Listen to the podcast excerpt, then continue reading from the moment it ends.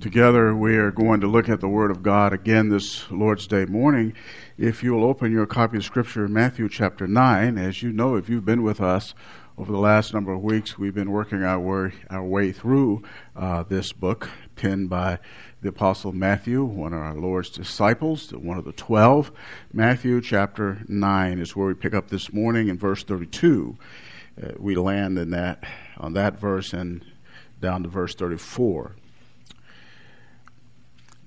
9 chapter 9 verses 32 34 they read as follows. As they were going out a mute demon possessed man was brought to him. After the demon was cast out the mute man spoke and the crowds were amazed and were saying nothing like this has ever been seen in Israel. But the Pharisees were saying he cast out the demons by the ruler of the demons I use a subject for these verses uh, this morning responding to the miracle working power of Messiah. Jesus' display of supernatural power was evidence of who he is the divine Messiah. Also, as Matthew pens in 123, Emmanuel, God with us. There was no realm in creation where Jesus' authority and power did not prevail. Period. Full stop. Commentator, theologian, George Eldon Ladd put it this way Jesus spoke and demons fled. Storms were settled. The dead were raised. Sins forgiven. His authority and deeds was nothing less than the presence of the kingdom of God. End of quote. The kingdom of God was embodied in the person of the Lord Jesus Christ. He is the King. He is Messiah. He is God. In the verses before us, Matthew shows three responses to the power of the Lord Jesus Christ. The first response we will label responding by faith. I read the verse a moment ago, and as they were going out, a mute, a demon possessed man was brought to him. The first response to Jesus' power and authority was motivated by faith, an unquestioned faith in Jesus to do what only he could do an unquestioned faith in his omnipotence over whatever the problem, the circumstance, the situation happened to be. As the narrative unfolds, we see Jesus' power displayed without any drama, without any fanfare. You'll notice it just says in verse 33 after the demon was cast out simple declaration of the reality of Jesus having exorcised this powerful being from this man who was possessed. Back at verse 32, it says, As they were going out, possibly referring to the two blind men that Jesus had just healed. It was a mute man, a demon possessed man was brought to Jesus. Now, you need to understand something about this man. He was in a, a dreadful state. He was inhabited by a demon who had robbed him of the power of speech. We know from this text and other ones that demons have the ability to afflict people with disability. For instance, later in this book, Matthew, chapter 12, verse 22, in addition to muteness, blindness was one of the afflictions that a demon could inflict upon a hapless human being. In chapter in Mark chapter 9, around verse 25, we know the story about a demon who rendered a child a deaf mute. But not only did that, alternately, he threw him into the fire and into the water, seeking to destroy the child. Demons are hostile to human beings. They hate God, they hate Christ, and they hate us. Demons are fallen angels. They are ones who followed Satan in his rebellion against Almighty God. And demons have this ability, under the sovereignty of God, to inflict pain and sorrow and suffering upon people. Now, Scripture, you need to understand this, makes a distinction between illness and disease. Illness and disease that is naturally caused, and those that are a result of demon activity, evil supernaturalism. And by the way, I think it's important for us to recognize something here. We know that Satan and demons exist because of the Word of God. We know they exist because God has declared that they do. His word is authoritative regarding their nature, their activity, and their destiny. If you want to know what angels are like, unfallen and fallen, look to the word of God. It is the only source that gives us accurate, inerrant, authoritative pronouncements about these beings whom we cannot see, whom we cannot touch, but who exist, who are supernatural, who are evil, who hate God, hate Christ, and hate the church. The Bible is our source to know about them. Now, the demon possessed mute man was brought to Jesus, and I said it earlier, he was brought to him, Jesus, by faith. Their response was by faith. Now, you say, how do you know that? There is no explicit statement saying that they had faith in Jesus. You look in vain in the text where the word faith is not there. But their action implied that they believed Jesus could free a man from demon power and as a consequence restore his ability to talk. The friends' implied faith is seen in their action. The fact that they brought the man to Jesus indicated they believed that Jesus could heal the man. And this is not dissimilar to the friends of the paralytic. Remember the paralyzed man who was bedridden? And brought to Jesus, remember, it's recorded in Matthew chapter 9, verse 2. Jesus, it says there in that passage, seeing their faith. Now, they didn't say, Jesus, we believe in you. Their actions demonstrated that they believed in him. No doubt, the people in this text were like that. They believed in Jesus' absolute authority over demons. And where did they get this understanding? I think it's pretty obvious. If you've been with us through Matthew, you know that Jesus had healed a multitude of people from demon possession. And if you lived in Capernaum, you no doubt heard that. You understood that Jesus has been healing people and we know we're demon possessed. We know we're afflicted. And they heard the stories, they heard the healings. They had understood and perhaps even seen Jesus' power demonstrated in expelling demons and healing diseases. And this, the knowledge of who he is and what he could do was rampant throughout Capernaum. And having heard it, perhaps even seen it, perhaps even known someone uh, who had been delivered by Jesus Christ, was the thing that uh, built their faith and helped them to trust Him to do this for their mute friend or family member. Now you'll notice something here in verse 33. We don't know what was said between verse 32 and verse 33, and it doesn't matter. You know, the white spaces don't give us any information. But it just simply says in the A portion of verse 33 after the demon was cast out, the mute man spoke. In fact, the uh, evidence of the exorcism exorcism of the demon was that the man regained the power to speak. That was evidence that the man was freed from this evil power. That he was no longer under the possession, under the control of evil supernaturalism. I think this pictures this pictures spiritual condition of the unsaved. May I put it like this? The Bible says in 1 John chapter 5 that the whole world lies in the power of the evil one. He controls unsaved people, and they cannot ex- escape unless the power of God comes in salvation. They are under Satan's dominion. Every unsaved person in the world, every unsaved person, anywhere you see them, they're in the grip, the power of Satan. They're in his kingdom. And they cannot free themselves unless God frees them when they come to faith in Jesus Christ. By the way, that was our condition before we came to faith in Christ. You would say, oh, no, no, no, Satan didn't have any dominion over me. Yes, he did.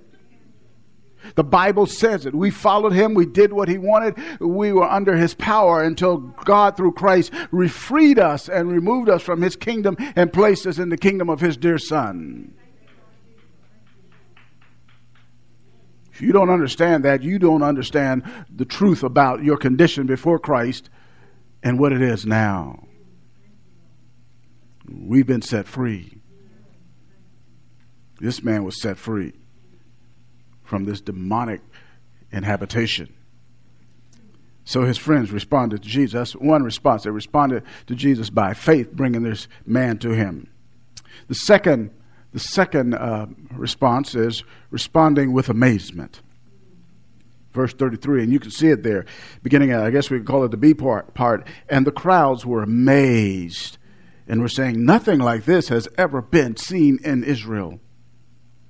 They saw the miracle working power of the Lord Jesus Christ, and it astonished them. It astounded them. They were in awe. It's unprecedented in their view, and I think they're right. Here's the Son of God. Here's Emmanuel. Here's Messiah. Here's God in the second person, God the Son, walking the earth, incarnate deity and he's delivering people. They were not simply, I don't believe, referring to the solitary miracle that our text deals with. I think they were awed by the cumulative effect of the miraculous healings that they had seen previously. Number one, remember the woman earlier in this passage who had a hemorrhage, a bleed, bleeding for 12 long years? And Jesus healed her. Remember Jairus' daughter, 12 years old, Jairus, synagogue official, Jesus raised her from the dead. Remember the two blind men. Jesus opened their eyes. Can you imagine that? Seeing these miracles back to back like this boom, boom, boom. These people are being delivered. It creates an amazement, astonishment seeing the mighty power of Jesus Christ at work. Jesus' miracles, get this, were intended to show men that he is Messiah. We saw this in Matthew chapter 11, verses 3 through 5, that he is the anointed one whom God sent to deliver not simply from disease, not simply from demons, but from the hell damning power of sin. Messiah. To be simply amazed by Jesus' power, and I want you to get this, is insufficient. It's not enough. It's not enough just to be amazed at Jesus Christ. Our text indicates that these people who were amazed did not move beyond their astonishment or being awed to placing their faith in Jesus Christ. But we have other texts that show people can see Jesus' miracles and not trust him to save them. There were people like that all over Israel. John chapter 6, verses 26 through 27. Just think about this. They saw Jesus' power multiplying food, as one man said. Remember, he fed the 5,000, right? You remember that? He divided the bread and fed people. One of my favorite preachers, my wife and I, Dr. E.K. Bailey, who's now with the Lord, said he'd never known anybody who could multiply by dividing. Think about it dividing that bread and multiplying it. The miraculous power of Jesus. Now, you could imagine the 5,000 men plus the women and children. They're being fed supernaturally, miraculously, and they're thinking, wow, this is great. Let's follow Jesus. We get a free meal every single day. Jesus chided them, I, I said last week, because they were following him uh, for food's sake, not spiritually. Also, people can be fickle, very fickle about Jesus. On the Monday preceding his death, Jesus entered Jerusalem on a donkey. The crowds were praising him. Hosanna! Blessed be he who comes in the name of the Lord. This is a triumphal entry, as it's called, as he's going in Jerusalem the week of his death. Matthew chapter 21, 8 and 9. But by Friday, the same week, having been persuaded by the false religious leaders that Jesus was going against established Judaism, they turned against him. They turned on a dime. They praised him in the first part of the week. At the end of the week, uh, crucify him, crucify him, crucify him. It is not enough to simply be impressed with Jesus. It's not enough to admire his teaching and applaud his character. One must submit to him in repentant faith as Lord and Savior. There are a lot of people who have said, We admire him. He's a great teacher, he's a great moral example. You can think all of that, but that will not get you in a right relationship with God. You must trust Him. So that response was simply one of amazement. The third response to the miracle working power of Messiah found in verse 34. Responding with opposition comes from the religious leaders, the Pharisees. You see it there in verse 34? They were the religious leaders of Israel. They had, previous to this, accused Jesus of blasphemy. Remember when he forgave sins in Matthew chapter 9, verse 3? They said, Who is this to forgive sins? So they, they were blaspheming him. Later, they criticized him for eating with tax collectors and sinners. Recall that? Matthew chapter 9, verse 10. But they escalated and they elevated uh, their words to the level of blasphemy here when it says, But the Pharisees were saying, He cast out demons by the ruler of the demons. They hated Jesus. He exposed their hypocrisy, Matthew chapter 5. And explained that Judaism works, Judaism's works righteousness for salvation was false religion. Later, their hatred, the Pharisees' hatred of Jesus, manifested itself in plotting to kill him. John chapter 11, verse 53. They hated the Lord Jesus Christ, and they wanted him dead. Now, let's look here at verse 34 when you see something. He cast out the demons by the ruler of the demons. First thing we recognize here is that they understood that a miracle took place. The evidence was plain to see. They couldn't miss it. It was right there before their eyes, just like that Chinese balloon over our country. It was obvious to everybody. He's affirming, yes, he, he did a miracle.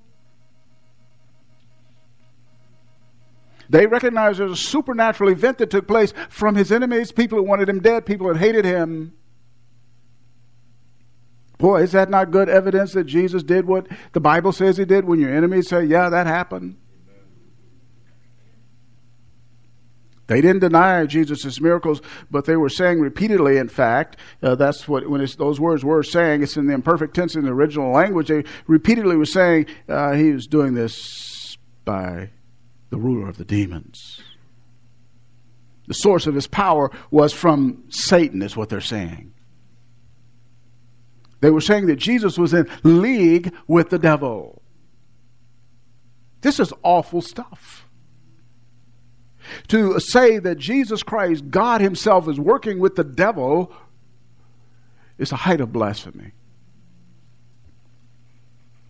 On the contrary, Jesus taught that his miraculous works were given to him to do by God the Father. In fact, his miraculous works were given to him by God the Father to testify to who Jesus is. John chapter 5, verse 36. Jesus says in Matthew chapter 12, verse 28, that they were done by the Spirit of God. Given to him by the Father and done in the power of the Holy Spirit. Furthermore, to say that uh, Jesus was doing his miracles by the ruler of the demons, Satan, was patently absurd. Look with me, if you will, Matthew chapter 12. Matthew chapter 12. Eventually, we will get to this text and expound it in its entirety, but for now, Matthew chapter 12, verse 25. When they, uh, in our, our, our text that we're reading this morning, we're studying from this morning, they lodged that uh, charge against Jesus and they kept repeating it. They never let that go. And they here they are doing it again. Matthew 12, 25, and knowing their thoughts after the accusation, you find in previous verses succeeding a uh, talk of a miracle. It says, And knowing their thoughts, Jesus said to them, Any kingdom divided against itself is laid waste, and any city or house divided against itself will not stand. If Satan casts out Satan, he is divided against himself. How then will his kingdom stand? Jesus saying, You'd accuse me of doing what I do by Satan's power is absurd. Why would Satan do that? He wouldn't wittingly undermine his own kingdom. That's absurd. Jesus pointed that out. Third, what the Pharisees says was a lie. They were like their spiritual father, the devil, who is a liar from the beginning. He doesn't stand in truth, for there is no truth in him, Jesus said in John chapter 8, verse 44. James Montgomery Boice, who died in the year 2000, writes about the accusation against Jesus in these words. Listen to this. I do not know which despot, king, or president first invented the big lie, but it certainly has been known and practiced for a long time. Boice says the big lie means if you repeat a lie loudly enough and often enough, people will believe you. Did you not know that? Dr. Boice cites a historical example or examples. He says Nero used the big lie to finger Christians for the fire that destroyed Rome. Adolf Hitler used it when he blamed Germany's post World War I economic troubles on the Jews. End of quote. The Pharisees. all the way back there. They used the big lie to denounce Jesus' power as coming from the devil. Let me tell you something about the Pharisees. Those religious people were indeed the ones who were in collusion with Satan. Matthew chapter 23. That is the passage that we find where Jesus confronts them.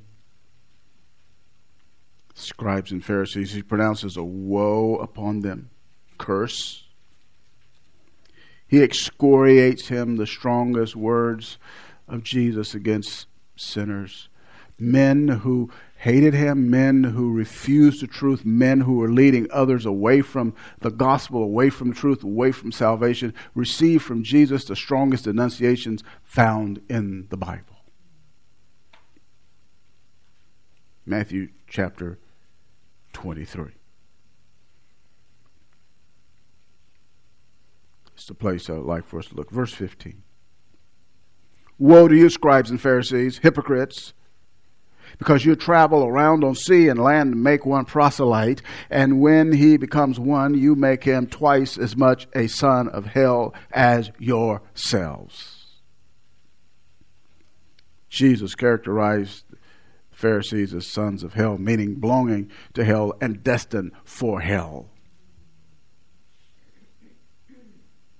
His words even are stronger about these individuals. You can run down to verse 33.